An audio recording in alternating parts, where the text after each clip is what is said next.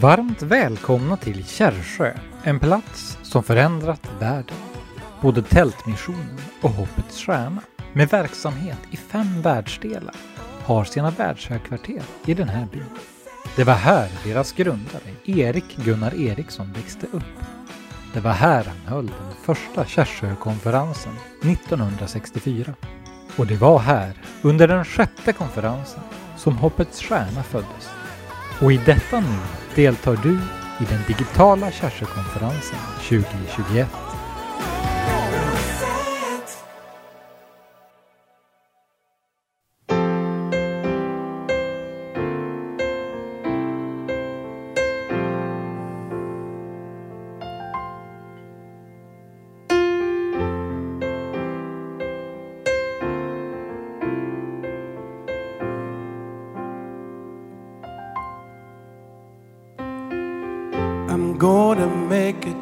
Change for once in my life. It's gonna feel real good, gonna make a difference, gonna make it right. As I turn up the collar on my favorite winter coat, this wind is blowing my mind. I see the kids in the street, not enough to eat. Who am I to be blind, pretending not to see their needs? Summer's disregard, a broken bottle top, and one man's soul. They follow each other on the wind, you know. Cause they've got no place to go. That's why I want you to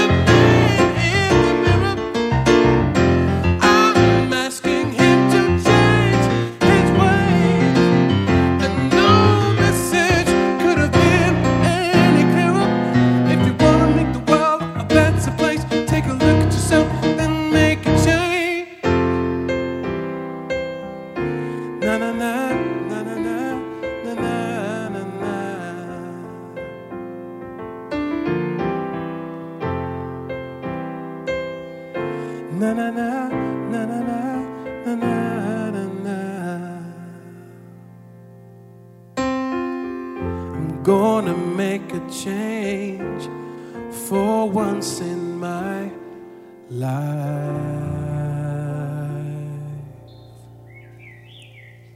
Tack Malcolm Chambers. Vi kommer få höra mer av Malcolm och vi kommer också att ha med oss Samuel Ljungblad.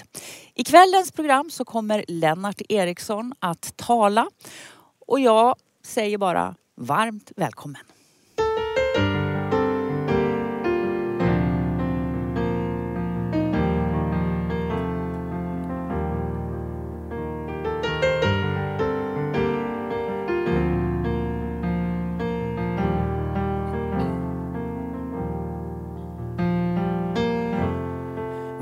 Now is the time for us to say yes.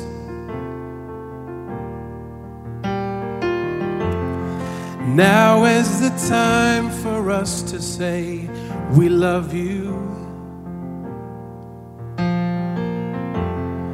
Now is the time for us to be blessed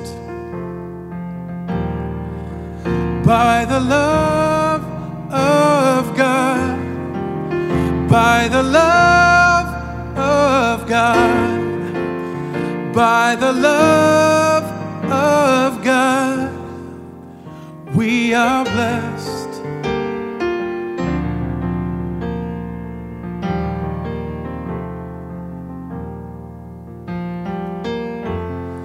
Now is the time for us to share.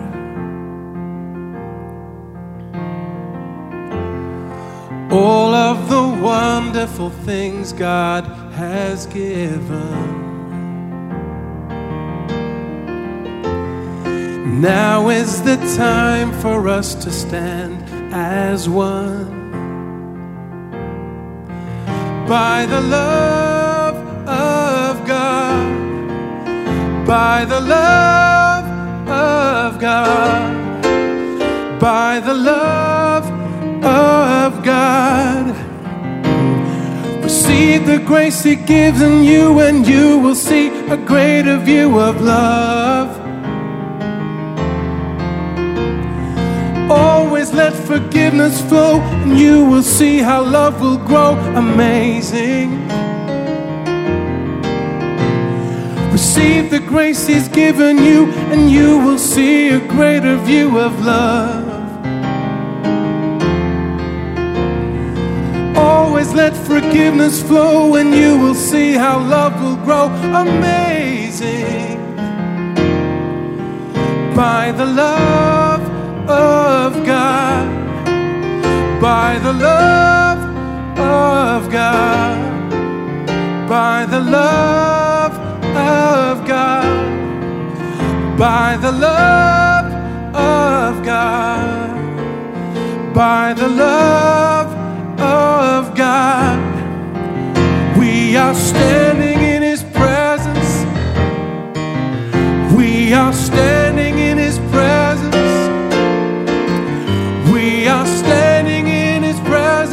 today to say yes. We are standing in His presence. We are standing in His presence. We are standing in His presence today to say yes.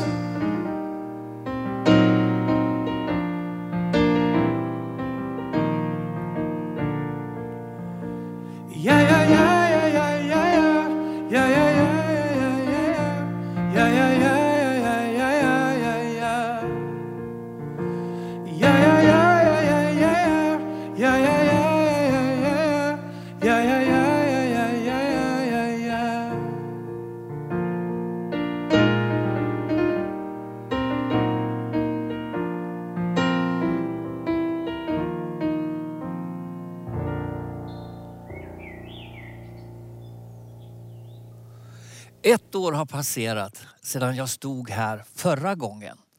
På denna fantastiska plats, Kärrsjöbacken.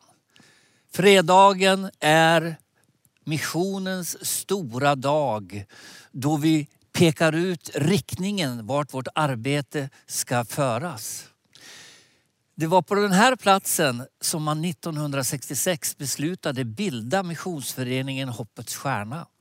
Det var på den här platsen man 1970 beslutade starta ett barnarbete under namnet Hoppets Stjärna. Det var på den här platsen 2014 vi beslutade att engagera oss för romerna i Rumänien. Ja, det är en plats där vi tar spjärn mot framtiden och lyssnar in vad Gud vill att vi ska göra. Och sedan beslutar vi det gemensamt och sedan står vi tillsammans och genomför det hela med Guds hjälp. Och jag kan vittna om att Guds hjälp, det har vi.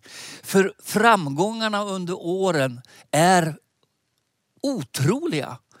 Lilla jag som växte upp här som en liten kille och såg vad de vuxna beslutade på den tiden. Och jag har själv fått växa in i ett arbete där jag verkligen kan säga att evangeliets inneboende kraft är enorm.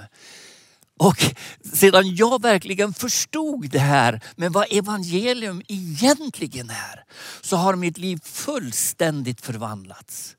När Jesus säger det är fullbordat, då betyder det när han hänger på korset och allt är gjort. Han har besegrat djävulen, han har besegrat döden och han utropar det är fullbordat. Då betyder det att det är fullbordat. Det finns ingenting mer att göra. Allt är färdigt. Det är därför Jesus säger så här. Mig är given all makt i himlen och på jorden. Gå därför ut och gör alla folk till lärjungar.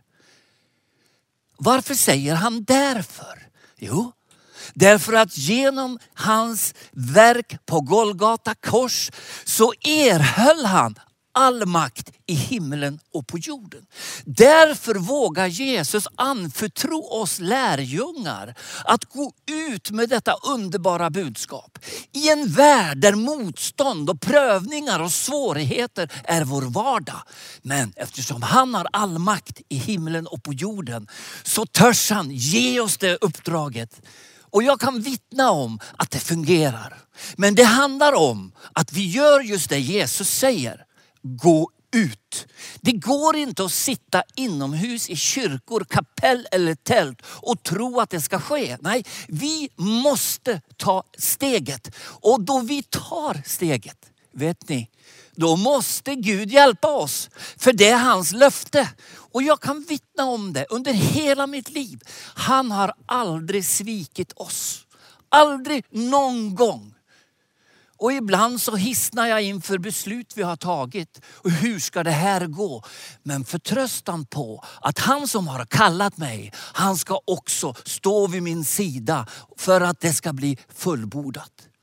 Där är vi idag. Det här året som ligger bakom har varit svårt. Ett år av pandemi över hela världen. Och för första gången under min livstid har alla länder drabbats samtidigt. Jag har aldrig varit med om det förut. Visst har vi engagerat oss i katastrofer i Haiti, i Filippinerna. Men det har aldrig hänt på samma gång. Utan det har varit långa tidsperioder emellan. Men nu drabbar pandemin alla samtidigt. Och då undrar man, hur har det gått för er då? Då kan jag säga så här, det har gått över förväntan bra de partner vi har i missionsarbetet, i evangelisationsarbetet, i det sociala arbetet som finansieras av Hoppets Stjärna. Ingenting har avstannat. Snarare har det utvecklats. Och jag har sett att under pandemin så har våra lokala medarbetare utvecklats och deras personlighet har fått en ännu större tyngd. Man kan inte förlita sig längre på besök av varken Lennart, eller Ulrika eller någon annan. Man måste ta egna beslut. Så att det har varit positivt ur det perspektivet. Även om nöden har blivit stor. Många familjer har drabbats av svält genom att far och mor har förlor, förlorat sin inkomst. Men där har Hoppets Stjärna varit väldigt snabb att ge extra mat till de barn och deras familjer så att de inte ska behöva gå under under den här svåra tiden. Jag sa ju det, nationella partner. Låt mig ge en liten tillbakablick på grunden till denna mission. Den kallelse som min far fick, Erik Gunnar Eriksson, det var att vinna världen. Det var att gå ut med evangelium till allt skapat. Och det gjorde han minsann. Jag står nu i ett tält på Kärrsjöbacken i Kärrsjö tänka sig. Samma tält som min far reste land och rike kring och förkunnade evangelium. Och en dag upplevde han kallelsen att gå ut i hela världen. Och eh, det beslutet togs i ett tält som det här. Och därför fick organisationen namnet Tältmissionen. Det är ganska logiskt. Och så finns det en djup symbolik i det. Ett tält reser du när du vill, vart du vill och så gör du det du ska göra. Sen plockar du ner ditt tält och så förflyttar du dig till nästa plats. Du är inte cementerad någonstans utan du är lättrörlig. Och det är någonting som har kännetecknat det här arbetet. Tältmissionen, Hoppets stjärna, Star of Hope. Vi är lättrörliga. Vi sitter inte fast. Vi agerar efter de behov som föreligger. Min far blev oerhört gripen. Ja, han fick en uppenbarelse över skriftstället i Johannes 4. Då Jesus möter den samar samariska kvinnan. Och han ber henne om att få vatten, för Jesus är törstig. Och då säger hon, ska du be mig om vatten? Jag är ju samarier, du är jude. Hur kan du göra det? Och Jesus beskriver om det levande vatten han har att erbjuda. Han avslöjar eller uppenbarar för henne att han vet att hon har haft flera män. Och den man han, hon har just nu, det är inte hennes man. Och hon säger, åh du måste vara en profet. Det här verkligen fokuserade, eller varit levande rent ut sagt för pappa Erik Gunnar. För han såg ju en kvinna i det här fallet ur en folkgrupp som inte var accepterad. Som var liksom utlänningar eller de var inte judar. Men Jesus anförtror henne. Och så står det så här i den texten, och jag vet det här var nyckeln. Många samarier från den staden hade kommit till tro på honom genom kvinnans ord. Där fick han ljuset över. Varför ska vi skicka missionärer från Sverige som ska göra jobbet att gå ut med evangelium? Det är ju så mycket bättre att vi vinner dem för Jesus och sen utrustar vi dem, sen undervisar vi dem och så motiverar vi dem att gå ut med evangelium till sitt folk. Och jag minns under slutet av 60-talet så var det det enda Erik Gunnar Eriksson tänkte på, talade om, drömde om. Jag tror han åt och drack den här visionen om att evangelium ska ut. Men vi ska använda de nationella. Och på den tiden sa man infödda evangelister, men idag säger vi nationella. Och det startade i Brasilien 1968 då han kom ut. Och det märkliga var att dit han kom i Minas Gerais i nordöstra Brasilien så bryter det en väckelse ut. Och folk blir frälsta och det blir rörelse. Och det blir världens drag i Brasilien. Ja, det blev sånt enormt tryck så han fick ett motstånd som var alldeles enormt. Det fanns krafter på den tiden inom katolska kyrkan, inom makumbarörelsen som är en slags voodoo. De ville verkligen inte se evangelium etableras i den delen av landet. Men evangelium gick inte att stoppa och väckelsen bredde ut sig. 1969 ska Erik Gunnar åka tillbaka till Brasilien för att fortsätta det här arbetet. Då hade hundratals människor kommit till tro. Man samlades under träd, man predikade evangelium, man sjöng lovsånger till Jesus. Och det bara växte och växte. Erik Gunnar hade fått ett mordhot på sig. Om han skulle komma upp till östra Brasilien, till Minas Gerais, så skulle man ta livet av honom. Han var ett hot. Ja, det gick så långt så att generalkonsuln i Rio de Janeiro kallade upp Erik Gunnar och sa, snälla Erik Gunnar, åk inte upp dit. Det är med fara för ditt eget liv. Pappa var, inte en sån som backade. Han kom till Bela Belo Horizonte, där träffade han guvernören. Och det här var vart ju en riksnyhet. Svensk predikant hotas till livet i Brasilien. Så guvernören sa, men kan jag åtminstone få skicka med dig en pluton soldater som skyddar dig? Sagt och gjort, det gick bra. Så Erik Gunnar åkte upp till Minas. Det skulle vara en stor dopförrättning. 150 personer skulle döpas i floden Francisco sa. Och där var det uttalat, om det sker så kommer det att bli en massaker. Det blev ingen massaker. Den här dopförrättningen lyckades. Det var ett enormt genombrott och sen gick det inte att stoppa någonting. Sen bara välde evangelium fram och församlingar bildades. Det var ett otroligt pådrag.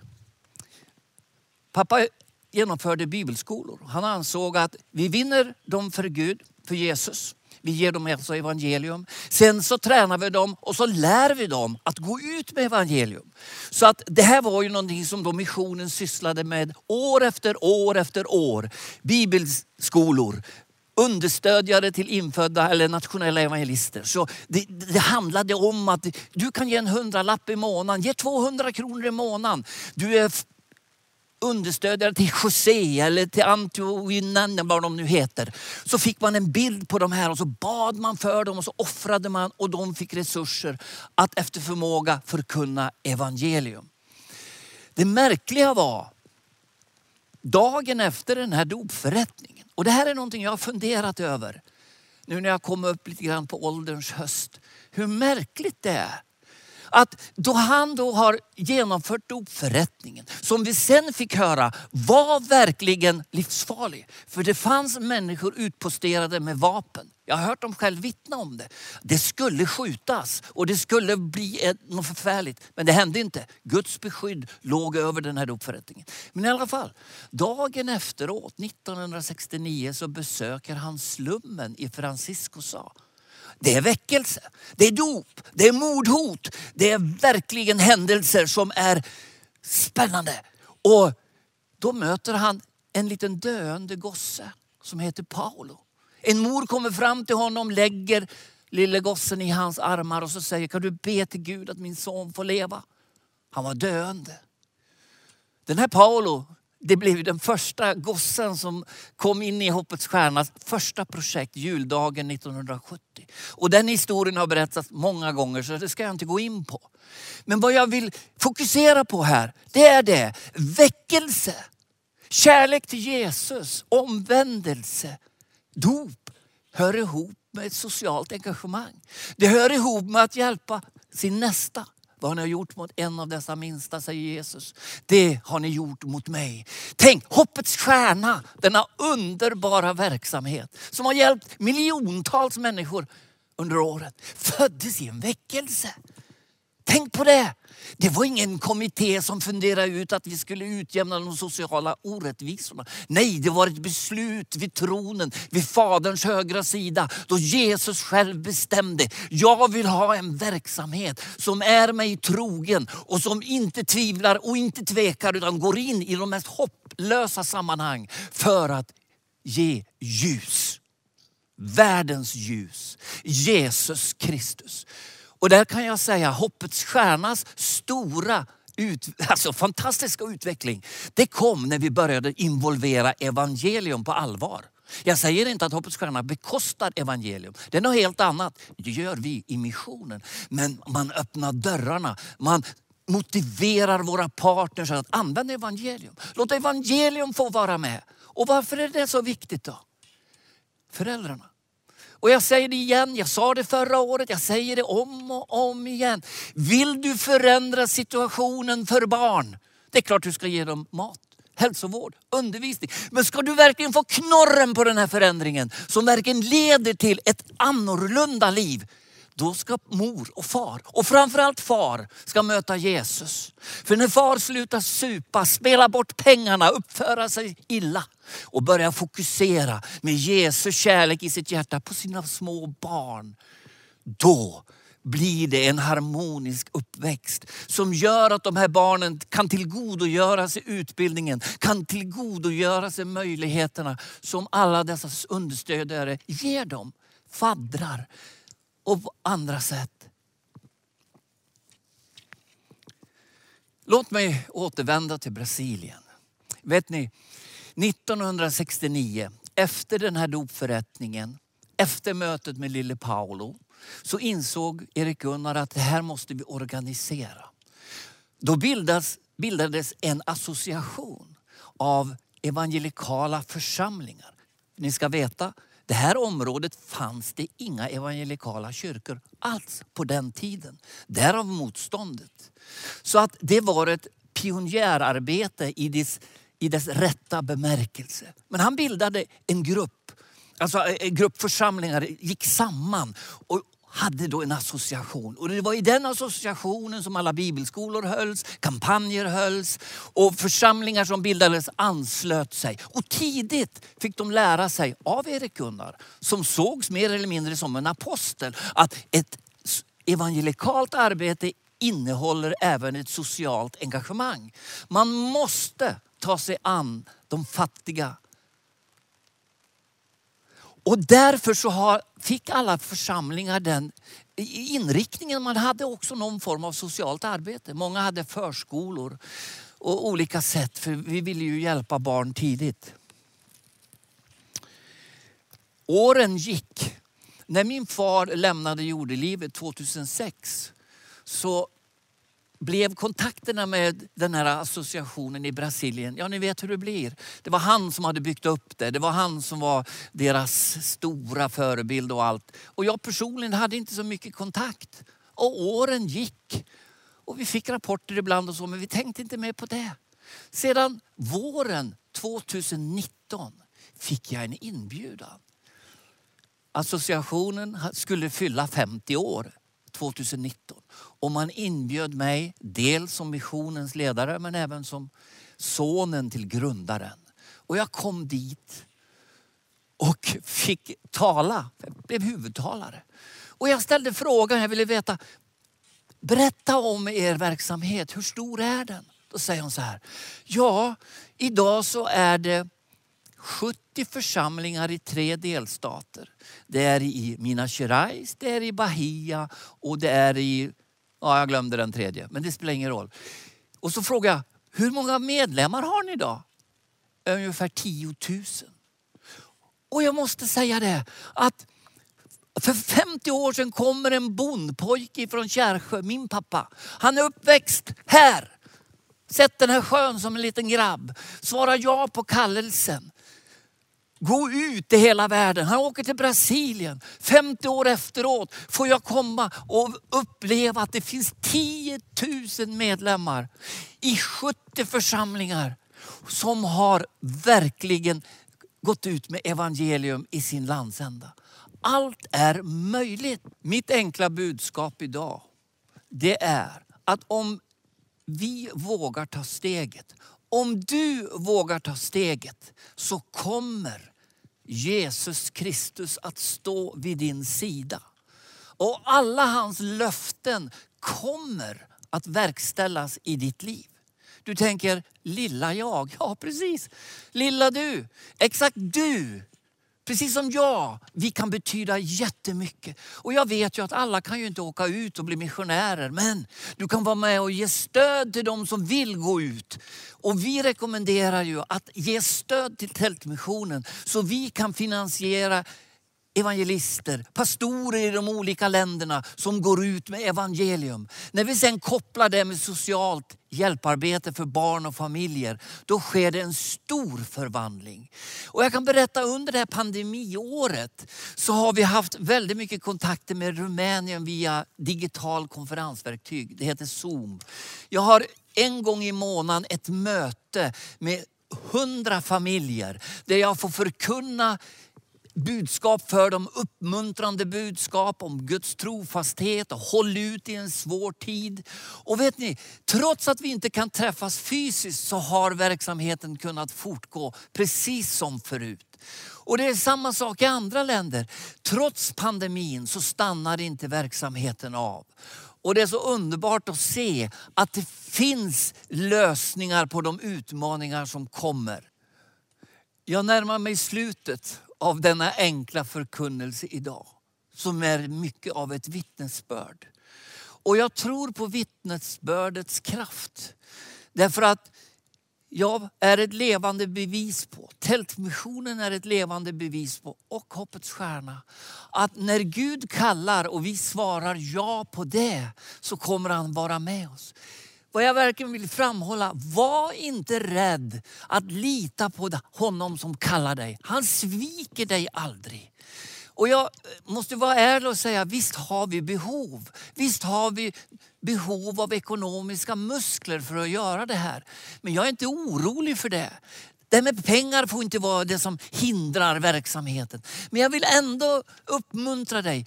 Bistå oss. Vi kommer att göra en insamling nu och vi ska få lyssna till Samuel Ljungblad som sjunger sången Let Go.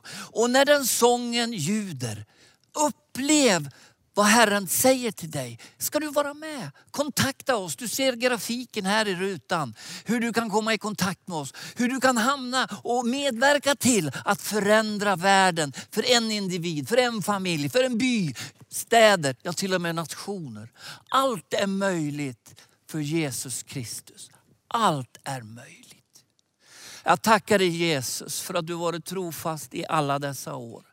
Jag tackar dig för att du kunde använda en enkel man som min far Erik Gunnar Eriksson. Att skaka om en hel landsända i Brasilien. Jag tackar dig för de 70 församlingar med de 10 000 medlemmar som är aktiva idag. Jag tackar dig för allt som har skett i Kenya, i Rumänien, i Filippinerna, i Ghana, i Argentina i Haiti. Herre, jag har svårt att fatta med mitt sinne allt det underbara som har skett under åren och som sker än idag. Men en dag vet jag att jag ska få veta det när jag kommer till himlen och får se vad allt detta arbete har lett till. Jesus, du ska ha all ära. Du ska ha all lovpris för du har gjort det mest underbara ting med våra liv. Nu ber jag för var och en som ser på detta program, som hör mina ord. Jag ber att du ska tala till deras hjärtan, att de ska vara med och hjälpa oss att föra detta arbete vidare. I ditt namn Jesus, föra det vidare. Amen.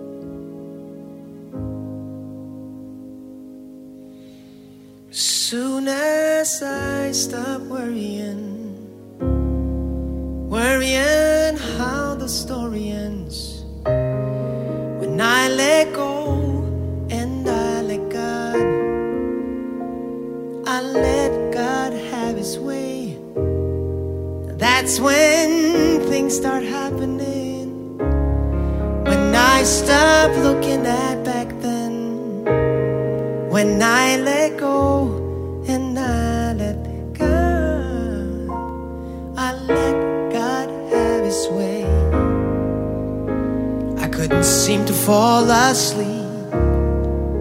Cause there was so much on my mind.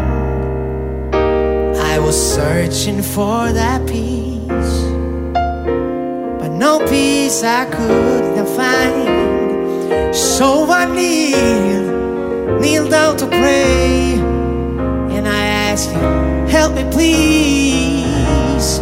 You said you don't need to cry no more, no, no. Cause I supply all of your needs. Stop worrying, worrying how my story ends. When I let go and I let God, let God have His way. That's when things start happening. When I stop looking at